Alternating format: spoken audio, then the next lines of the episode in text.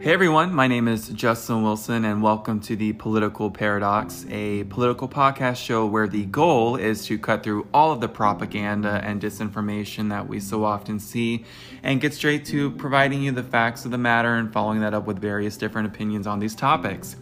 Our panel has different political affiliations and backgrounds, so these conversations will get interesting. But I wanted this podcast to represent a variety of different opinions, not just mine. So thank you again for listening, and let's get started. Guys, you're with us tonight. We're going to have an emergency episode to discuss the passing of RBG and what that means for us as citizens. We're going to be talking about some of the potential candidates that are up for nomination on the Supreme Court, what that could look like, and how that can affect us in our daily life. Yep. Uh, hey, Madison, how are you tonight? I'm good. How are you, Justin? uh, I'm here. I'm here. I, I feel that it has been a day. Well, it's been a year actually.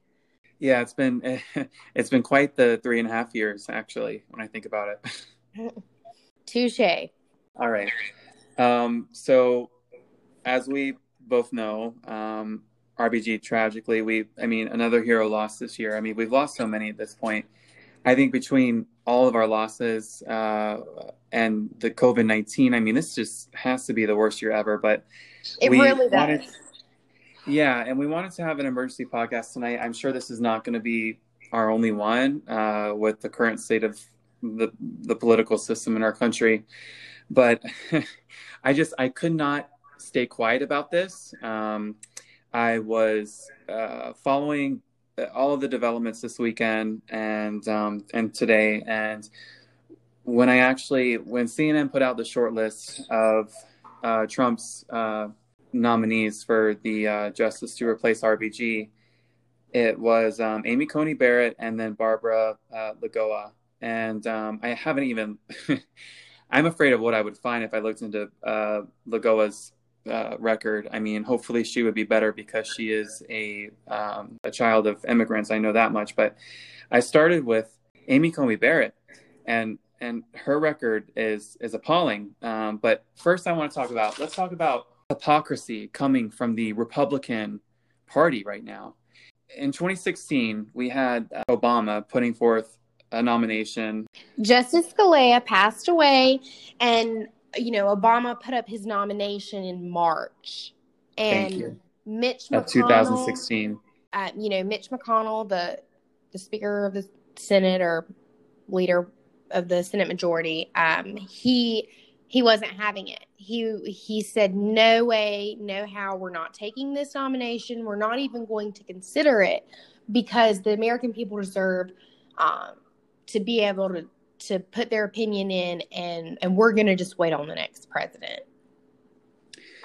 Yep it was. Okay so um, he declined obama's nomination in 2016 for uh, putting forth obama's uh, attempting to put forth uh, merrick garland. And here's the exact quote. Mcconnell said February 23rd, 2016, quote, the Senate will appropriately revisit the matter after the American people finish making in November a decision they've already started making today. Um, and then we had another uh, Senate Republican, Lindsey Graham from South Carolina, quote on uh, March 10th, 2016, quote, I want you to use my words against me if there is a Republican president in 2016 and a vacancy occurs in the last year of the first term, you can say Lindsey Graham said, let's let the next president, whoever it might be, make that nomination. So here we are, less than 50 days away from the election. And we have RBG tragically pass away. And these same Republicans in 2016, when we were eight months away from the 2016 presidential election, did not let Obama put through Merrick Garland's nomination for the Senate to vote on.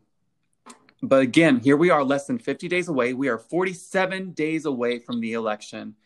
And McConnell and Graham are going to rush through the nomination and vote for whoever Trump is going to pick to replace RBG.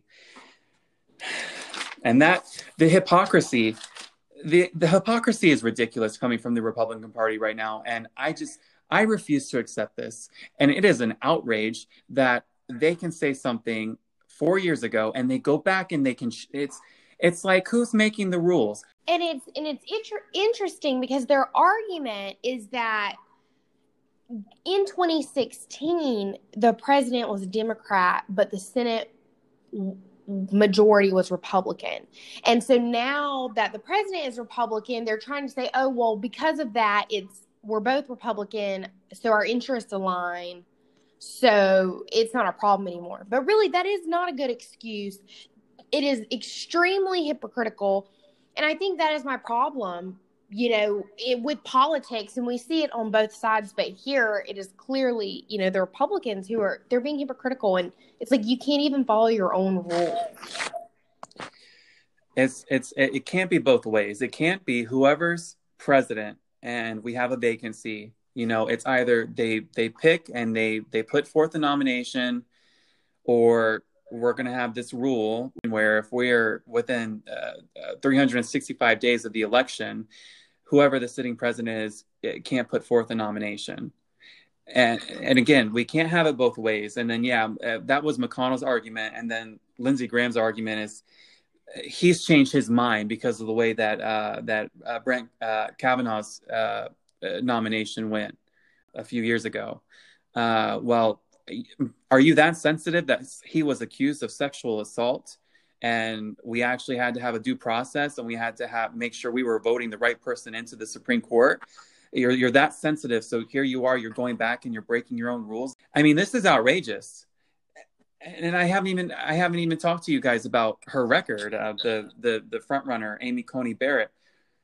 Her record is is is horrifying but you know one thing i want to do uh, i really do want to thank Republican Senators Lisa Murkowski from Alaska and Susan Collins from Maine for actually upholding fairness and publicly opposing voting on a new Supreme Court justice until after this election, which is again in less than 47 days. I think it is interesting to note that historically there have only been nine members in the Supreme Court, but there's no law that says they can't extend that number.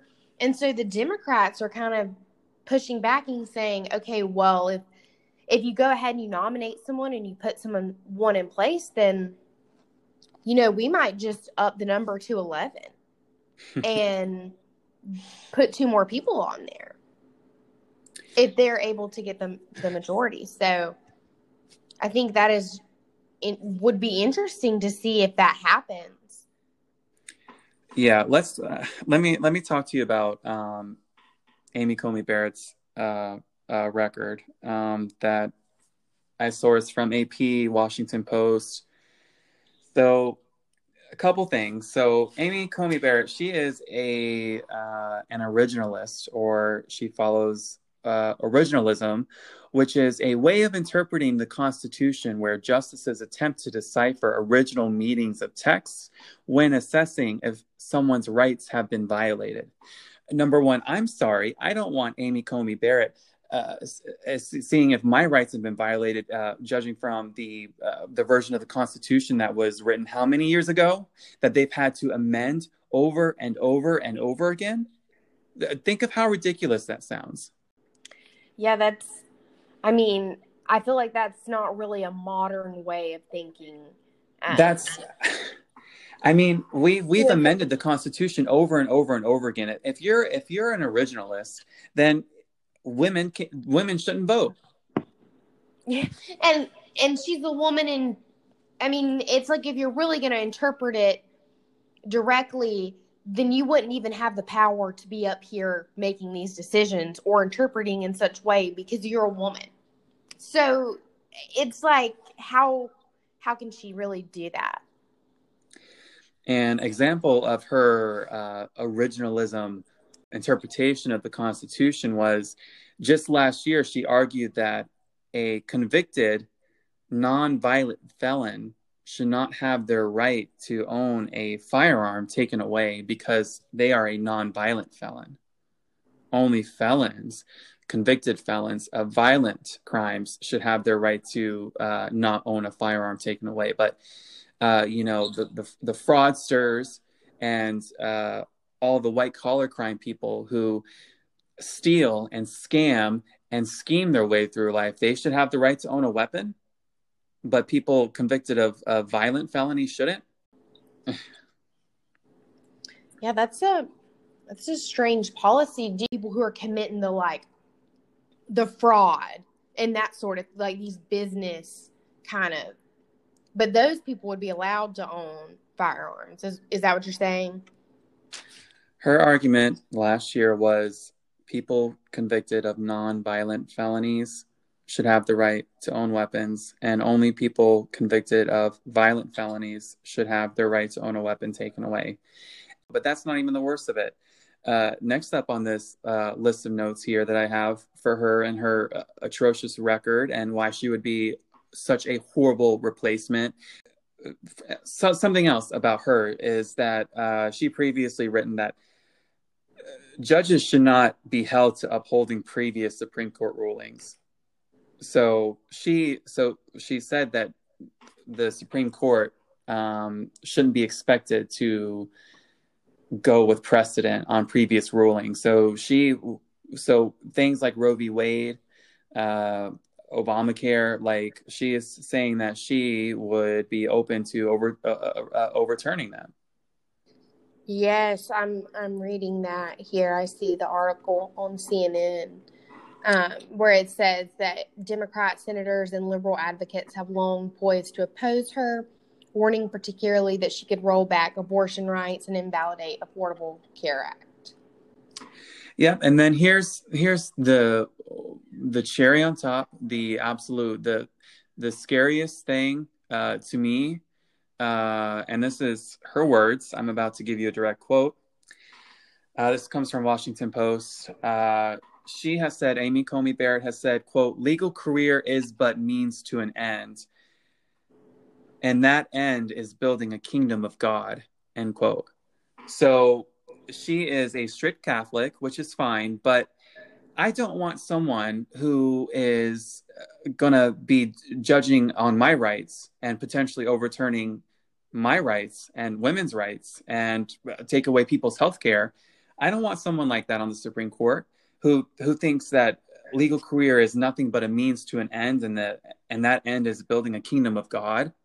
That's horrifying. I mean, our country was supposed to be founded on separation of uh, uh, from uh, church and state. I mean, it really was. These people fled here because they didn't want their lives to be dictated by religion, and that's not like the beauty of America is supposed to be that you can believe whatever you want.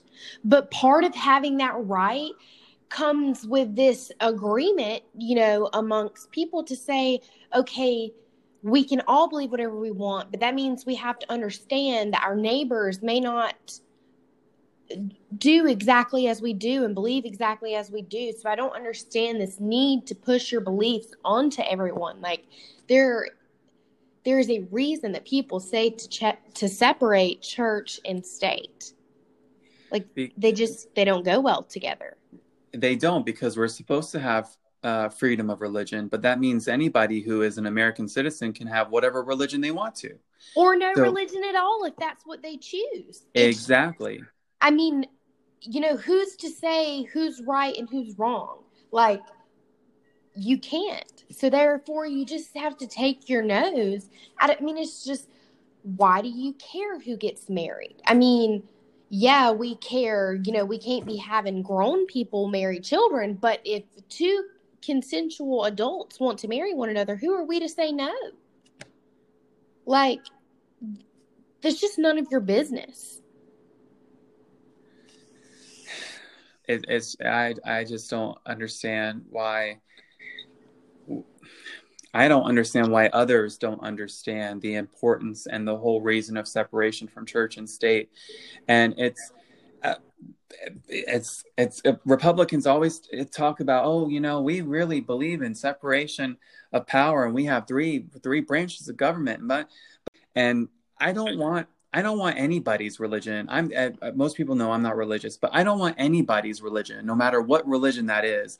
I don't want anybody's religion uh, going into law, whether that's municipal law, state law, or federal law, because I I'm not religious. So whether it's Catholic or Baptist or Muslim or I I don't want any of that in my laws because I'm not religious. And I know not everybody's religion is going to match up. And there's a lot of other people who are not religious. And the law should be fair and equal.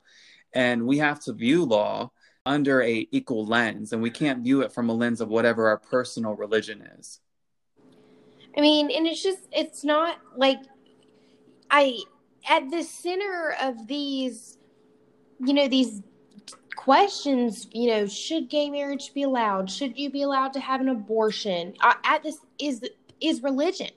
And it's like once you take that out of the equation, there really is no question left. And it's like if we could just move I mean, and here's my thing. If you believe in God, then and you think it's a sin, that's fine, but it's not your sin to answer for.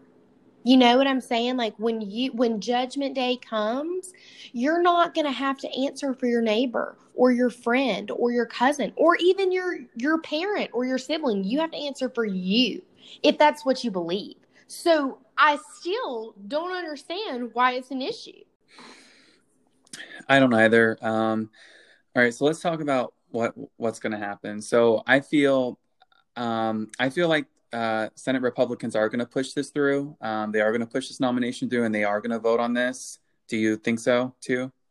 I, I think it's very likely. I mean, they they have the majority. Obviously, Donald Trump, I think, is going to try to take any chance he has to make himself look strong and and appear as this, you know, steadfast leader. And so, I, I mean, I definitely think that they're going to do everything in their power to push this through as quickly as possible.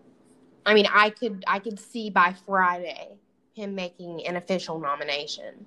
Yep, um, I I see them pushing this through. I don't see um, I don't I don't see any way how uh, Democrats could stop that. The only solution that I can see is uh, Democrats flipping the Senate and, uh, of course, winning the presidency, and then Mm, if that happens, then we'll have to see about future options and, and you know, uh, writing up some legislation to equal this out. Because of right now, uh, right now it's it's not it's not looking good. Um, I can really about- see the if if they flip the Senate and the Democrats get the majority, I could see them trying. Like I said, I mean, it is by law, it is within their power to add additional members to the Supreme Court. So I I think if it does go through and they do get the majority, that it is very possible that we could see them try to extend the number to eleven. And you know what that that's been discussed before, and that was always thought of as radical. But if Amy Coney Barrett gets in there, uh, which currently again is the front runner for the, the the pick, then that tips the the the the power of the court so far right uh, that I mean, and it just doesn't seem fair to me holding the majority of the Senate, being in the presidency. Like, it just, you're not letting any other voices be heard and, and be taken into account. Like, there's no leveling of the playing field. Nope. So, um, uh, so again, adding adding seats to the Supreme Court that that was always a radical idea that was thrown around if this nomination gets pushed through and they vote on it, then um, you know that idea is not so radical anymore because uh, th- this is a real danger for Obamacare. This is a real danger for marriage equality. This is a real danger for abortion and women's reproductive rights. So yeah, I, I see I see Democrats taking the radical step to do that if they win if they flip the Senate and win the presidency how do you think this is going to change the upcoming um, presidential election? You think it swings in either way to favor Biden or Trump? I honestly, I I could see it favoring Biden in terms of the urgency to get out and vote seems more. It, it seems like the urgency has increased, but then I also think that Biden's response to her passing was kind of lacking. Like, you know, he was like in the video I saw, he was kind of like looking down at his cards a lot. Like, he just looked kind of like just not all there to me. And so I'm, you know, I'm curious to see how that affects people. But I think that kind of goes along with this, you know, whole narrative um, that the conservatives try to spin, like, you know, Sleepy Joe, that, that sort of thing. So it kind of leaves me wondering, you know, is Biden in the best of health? Is he ready to take this you know, on the job of being the president, but then it also increases the urgency to get out there and vote for him because it's like, wow, this is like, here's this, you know, this woman who gained us all these rights just passed away, and in her place could be this extreme conservative who could repeal our rights. So I don't really know. I feel like it could go either way. Yeah, I don't. Um, I saw the video of Biden speaking. I didn't interpret it that way. I didn't really pay much attention to um, his body language or him looking at his notes. I mean, he seemed like he seemed like someone who was genuinely shocked uh, about an American hero passing away and, and and didn't know quite what to say naturally, and he looked uncomfortable. And I think that's because he knew what the Senate Republicans and what Trump was gonna was gonna uh, start. Um, so, in terms of the election and if this is going to benefit either candidate, um, I, again, I see it both ways. I see, you know, the very far left of the Democratic base who may not have wanted to vote for Biden I see them being more energized and I see that, you know, yes. them understanding that, you know, even if they don't like Biden as a candidate, they know that it's going to be important to even the playing be, field. Exactly. It's going to be important to even the, the playing field uh, next year after the. Uh, and so we're kind of referring to more of like the Bernie supporters here. Yeah, the far left of the party, Bernie supporters, the, the the quote Democratic Socialists, the progressives who have who protested a lot of, of 2016 and, and didn't vote for Clinton. Um, but then at the same time, I see this as potentially swinging in Trump's favor because I you see. Think? I think so because here's what I think. Um, going back to uh, of the discussion and this story of our friend whose whose grandfather passed away from COVID nineteen, and she's a uh, her family is deep Republican, but they had elected to not vote this election season because of Trump's dismissiveness of the threat of COVID 19. But I see them as evaluating this now. Okay, so we're finally going to tip the courts in our conservative favor and viewpoint where we can finally get rid of horrible things like abortion and marriage equality and Obamacare. So even though I have a really, really bad problem with Trump, because of his uh, because of his dishonesty when it came to COVID nineteen, and uh, but I know if Biden wins and the Democrats win, they're going to add more seats to the Supreme Court where um, we can't get rid of those horrible things. It really just disturbs me that people they believe so deeply that that people who have you know early term abortions like first six weeks are are literally murderers. Like it, I just, that's okay, but police brutality against people of color, like that, that's okay, but you can't have an abortion. Like I just don't, I so deeply don't understand it. Yeah. All right. Um, well, um, I guess uh, let's go ahead and wrap it up then. Uh, all right, guys. Thanks for listening to our our first emergency edition of the Political Paradox. I'm sure there's going to be a lot more of these to come. and um, we'll see you later this week for our regular uh, weekly uh, episode. Um, thanks for listening, guys.